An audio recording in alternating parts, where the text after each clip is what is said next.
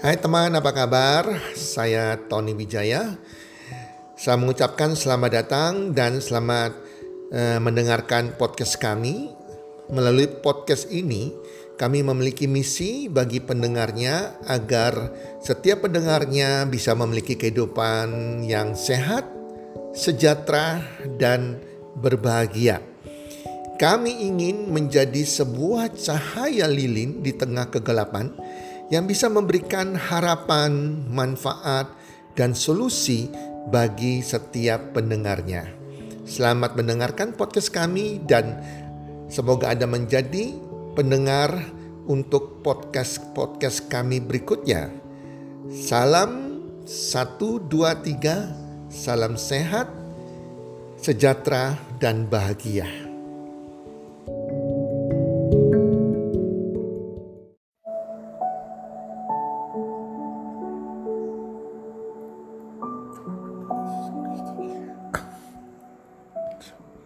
Rumah tanggaku, bahagiaku. Hai para pendengar podcast di mana pun Anda berada saat ini apa kabar?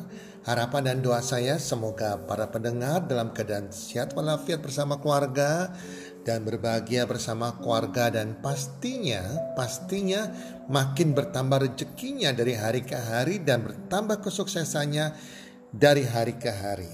Para pendengar, kali ini saya akan sharing tentang Rumah tanggaku bahagiaku. Para pendengar, rumah tangga adalah sebuah dasar, sebuah kekuatan yang luar biasa bagi sebuah negara. Jika rumah tangga sehat, negara akan sehat. Jika rumah tangganya sakit, negara juga akan sakit. Jika rumah tangga juga tidak bahagia, pora-poranda sudah tentu negaranya juga demikian. Maka itulah sebabnya jika sebuah negara memiliki rumah-rumah tangga, keluarga-keluarga, setiap keluarga memiliki kesuksesan, kebahagiaan, pasti negara ini akan kuat sekali teman-teman. Nah, teman-teman, saya pernah terkejut sekali pada saat saya disuruh teman saya datang ke pengadilan agama dalam urusan perceraian. Kebetulan teman saya ini punya masalah yang di mana dia dituntut cerai oleh istrinya, tetapi teman saya ini tidak mau bercerai dan saya dihadirkan sebagai saksi agar jangan sampai terjadi perceraian. Di situ saya mau karena saya tidak suka rumah tangga yang cerai. Bagi saya pribadi, saya ingin setiap orang bisa memiliki rumah tangga yang berbahagia. Karena Tuhan benci perceraian. Tuhan mau setiap rumah tangga itu berbahagia. Itulah sebabnya saya hadir ke pengadilan agama tersebut urusan perceraian untuk membantu teman saya ini agar jangan sampai cerai. Dan itu pertama kali, is the first time of my life saya datang ke pengadilan agama. Dan saya kaget sekali, saya shock sekali karena itu ada ratusan orang yang sedang antri untuk sidang cerai. Dan dari pasangan yang baru menikah sampai pasangan yang sudah usia lanjut, sudah lebih dari usia 50 tahun yang sedang mengurus perceraian mereka. Wow, di situ saya kaget sekali dan itu setiap hari ratusan orang dalam proses perceraian. Hati saya sangat sedih sekali. Saya tidak menyangka dan ini pertama kali dalam hidup saya saya mengetahui hal ini. Oke para pendengar podcast. Misi saya, misi kita bersama agar membuat rumah tangga setiap orang itu berbahagia. Dan jangan sampai terjadi perceraian. Dan jangan sampai juga keluarga kita sendiri mengalami sebuah perceraian. Tuhan menciptakan sebuah rumah tangga itu dalam rencana Tuhan. Seorang pria harus menikah, menemukan tulang rusuknya yang hilang, sehingga dia mendapat seorang istri yang menjadi pendamping dalam hidupnya, menjadi penolong dalam hidupnya, bukan perongrong.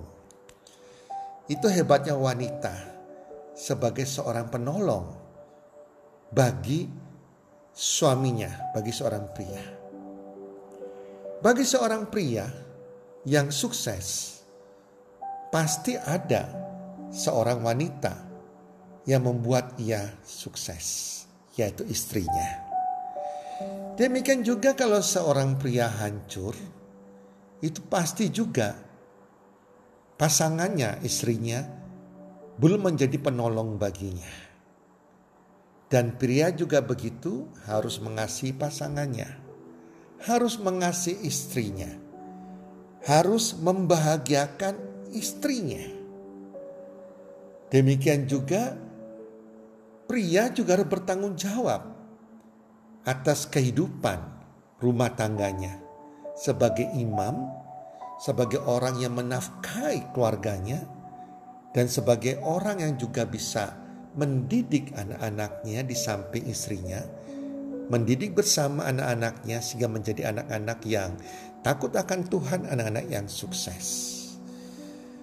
Demikian juga istri harus juga menghargai suaminya, menghormati suaminya, bagaimanapun istri adalah tulang rusuk, tetapi kepalanya adalah suaminya. Dia harus juga tunduk kepada suaminya, mengasihi suaminya, suami mengasihi istrinya. Jika seorang suami istri bisa sehati, sejalan, sepikiran, itu akan menjadi sebuah kekuatan yang luar biasa. Karena sebuah pernikahan dari dua pribadi yang berbeda, wanita maupun pria, mereka menyatu menjadi satu kesatuan, menjadi satu tubuh, satu roh dan satu jiwa. Ini akan menjadi sebuah kekuatan yang luar biasa jika mereka sehati, sevisi, semisi tetapi akan menjadi sebuah kehancuran jika mereka tidak bisa membangun rumah tangga mereka dengan benar. Nah, para pendengar podcast, di podcast kali ini saya akan membagi tips-tips bagaimana Anda membangun sebuah rumah tangga sehingga rumah tangga Anda menjadi rumah tangga yang berbahagia. Karena kalau rumah tangga Anda berbahagia, anda dan pasangan Anda sudah pasti berbahagia.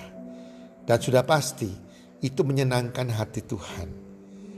Nah berikut adalah tips-tips yang Anda perlu lakukan untuk membangun rumah tangga Anda. Apalagi Anda yang sudah berkeluarga atau yang baru memasuki rumah tangga baru, yang baru menikah. Oke teman-teman, beberapa tips untuk membangun sebuah rumah tangga yang berbahagia.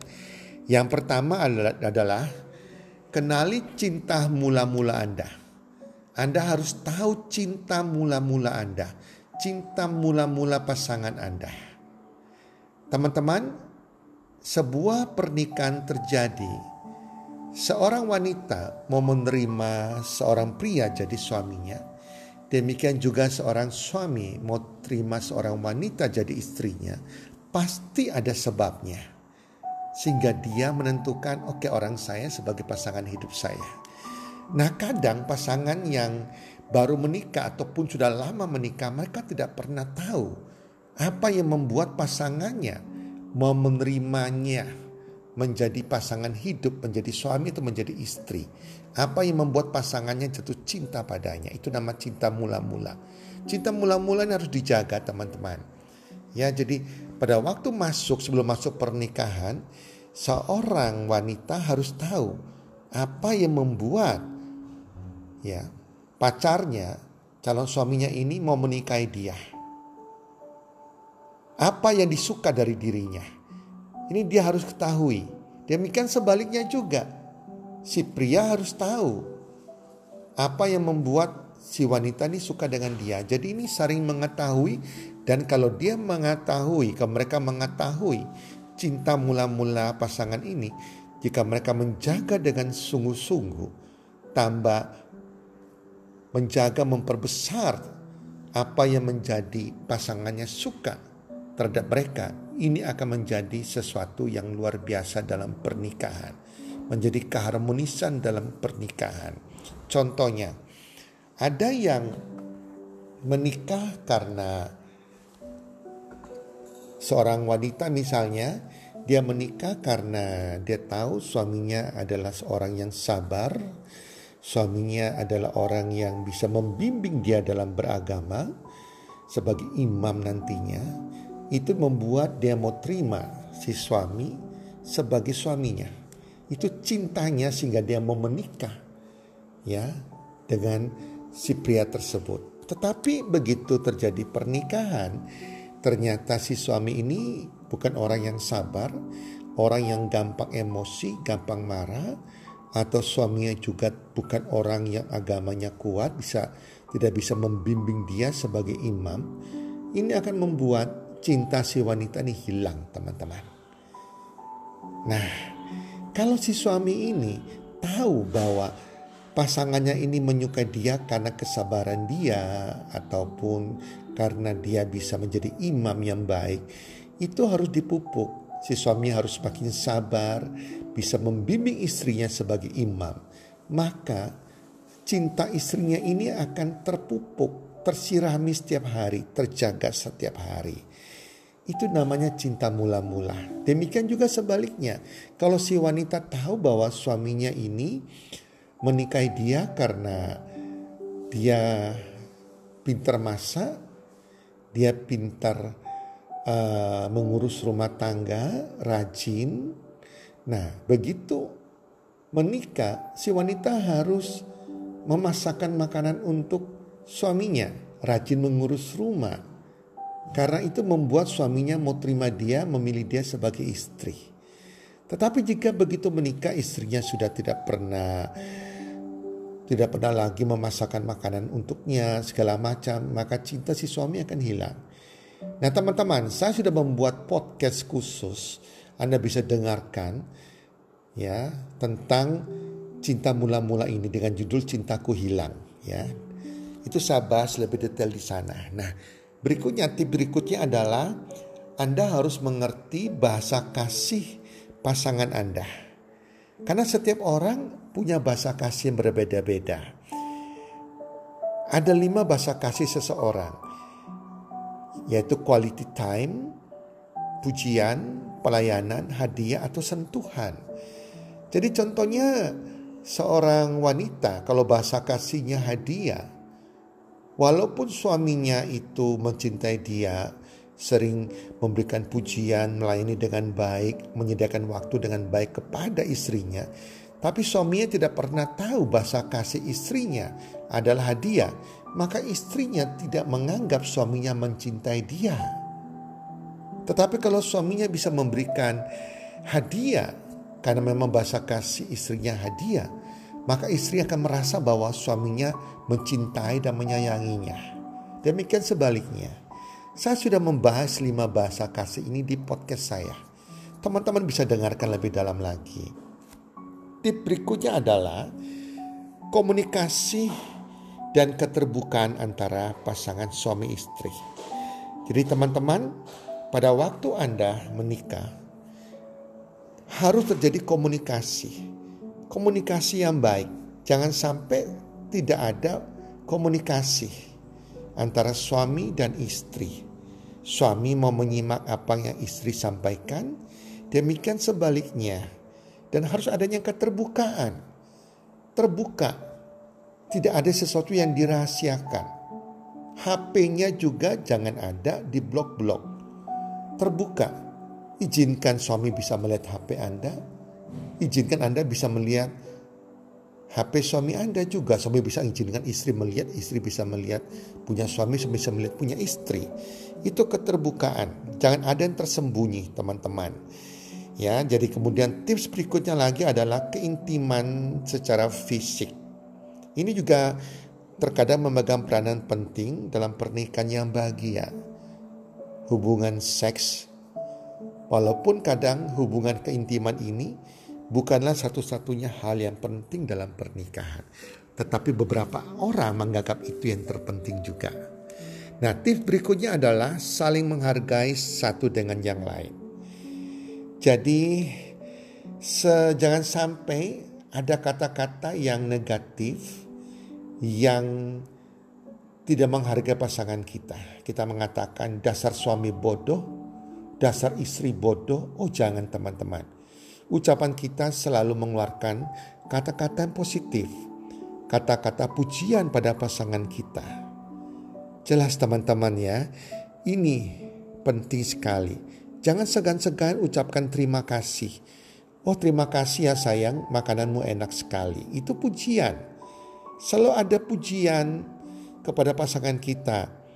Waduh kamu cantik sekali istri saya. Oh kamu ganteng sekali suami saya.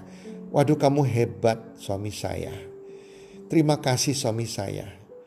Nah Selalu kata-kata ungkapan pujian pada pasangan kita. Tip berikutnya adalah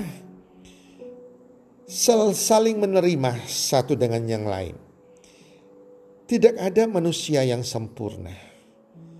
Pasangan diciptakan untuk saling melengkapi, saling menerima kekurangan pasangan masing-masing, saling memaafkan, intinya saling melengkapi. Tidak ada orang yang sempurna. Kekurangan pasangan ada, kekurangan suami ditutup dengan kelebihan istri. Kekurangan istri ditutupi oleh kelebihan suami. Jadi saling menerima kekurangan dan kelebihan pasangan kita. Bukan saling menjatuhkan atau menjelekkan kekurangan suami kita. Tip berikutnya adalah saling mengalah.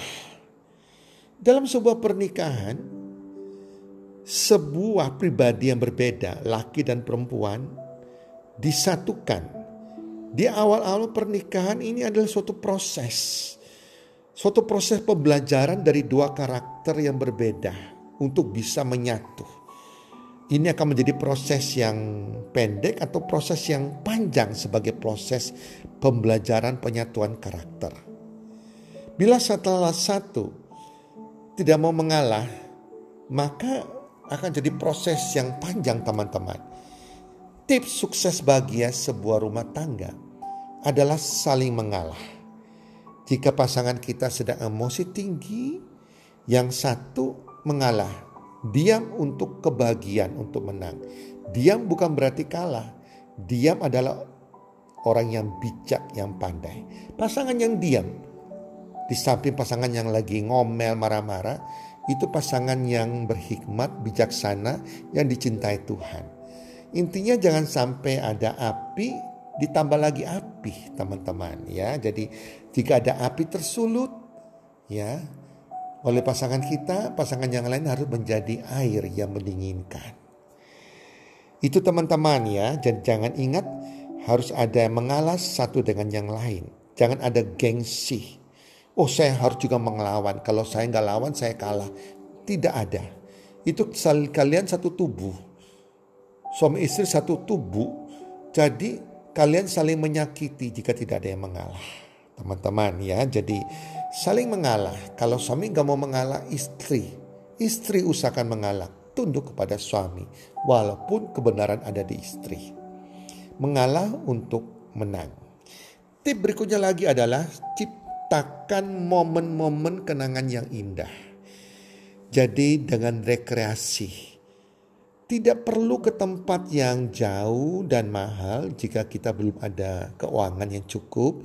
Tempat-tempat yang dekat ya.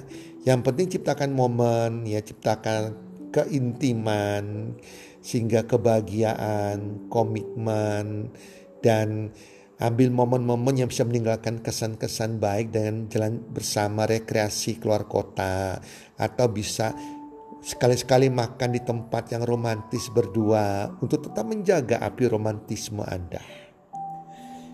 Tip berikutnya lagi adalah memiliki kesamaan cara berpikir dan prinsip mengasuh anak.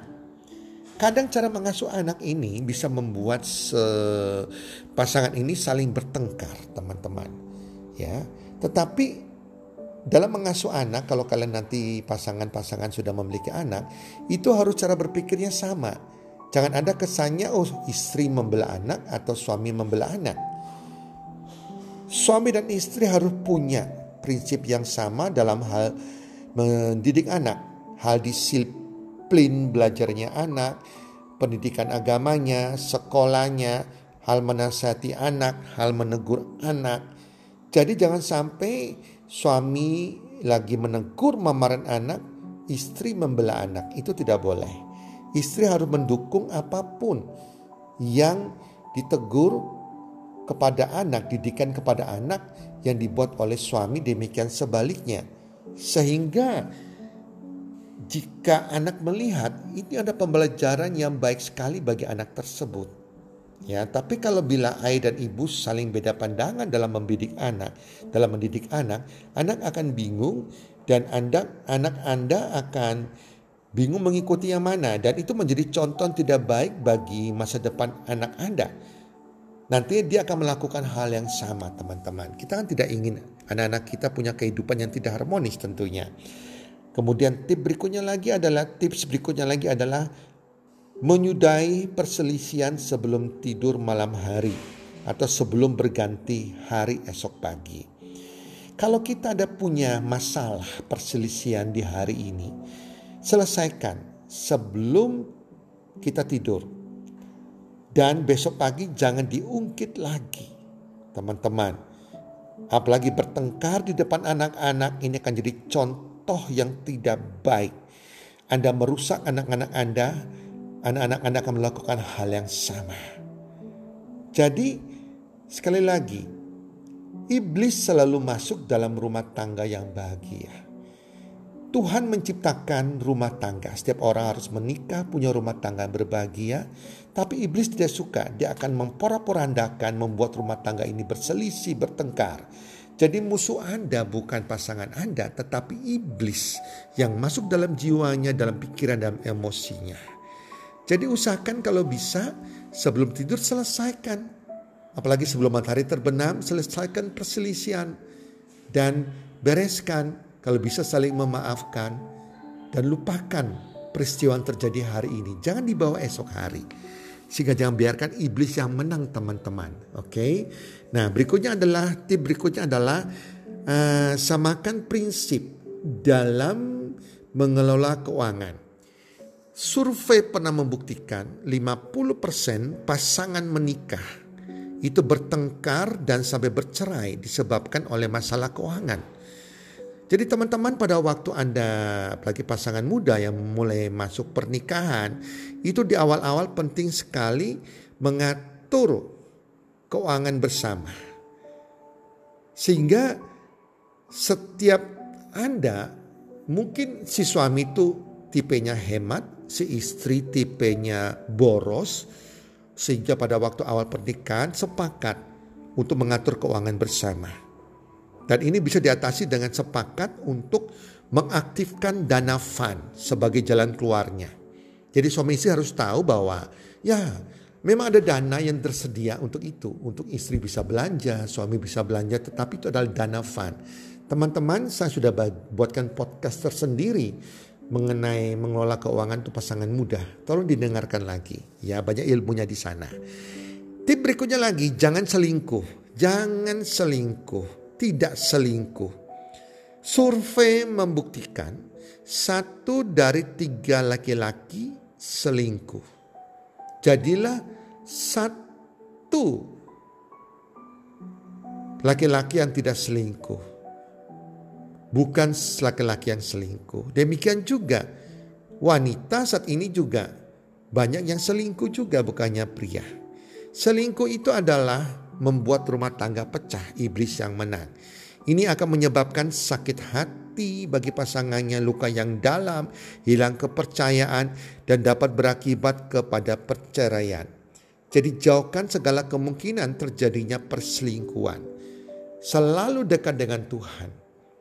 Dan tips berikutnya lagi selalu berpikiran bahwa perceraian bukan solusi. Jangan ada di dalam pikiran Anda bahwa Anda menikah untuk cerai.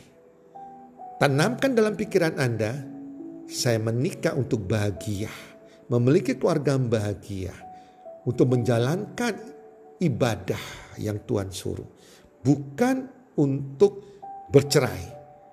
Ada masalah, solusinya bukan bercerai. Solusinya adalah Anda berdoa, serahkan semua masalah rumah tangga Anda kepada Tuhan, agar Tuhan campur tangan dalam rumah tangga Anda. Para pasangan muda dan pasangan dalam rumah tangga, mau rumah tangga bahagia, hadirkan Tuhan sebagai pemimpin dalam rumah tangga Anda yang mengawasi rumah tangga Anda, yang menegur pasangan kita jika ia berbuat salah dan keluar dari jalan rencana yang indah yang Tuhan telah siapkan untuk sebuah keluarga yang bahagia. Itu teman-teman tips untuk membangun rumah tangga yang berbahagia khususnya bagi pasangan muda yang akan memasuki pernikahan atau baru menikah ini penting sekali agar Anda bisa membangun rumah tangga yang berbahagia ke depannya. Yang sudah berumah tangga cukup lama, Anda cek and recheck lagi. Mungkin ada hal-hal yang perlu Anda perbaiki dalam rumah tangga Anda. Sehingga rumah tangga Anda kembali menjadi bahagia. Anda memiliki istilahnya anggur yang baru. Rasa manis yang baru, romantisme yang baru dalam rumah tangga Anda. Semoga bermanfaat dan selamat membangun rumah tangga yang berbahagia. Rumah tanggamu berbahagia adalah bahagiamu teman-teman. Salam sukses, one, two, three.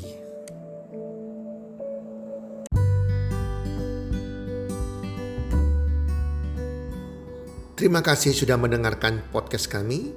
Teman, jika Anda rasa bermanfaat podcast kami ini, Anda bisa menginfokan kepada rekan kerja Anda, keluarga Anda, teman ataupun sahabat Anda. Dan jika ada hal-hal yang Anda ingin tanyakan kepada kami ataupun topik-topik apa yang Anda ingin kami bawakan, kami sampaikan, Anda bisa DM kami di Instagram kami healthcommunity.id. Salam one two three, salam sehat, sejahtera dan bahagia.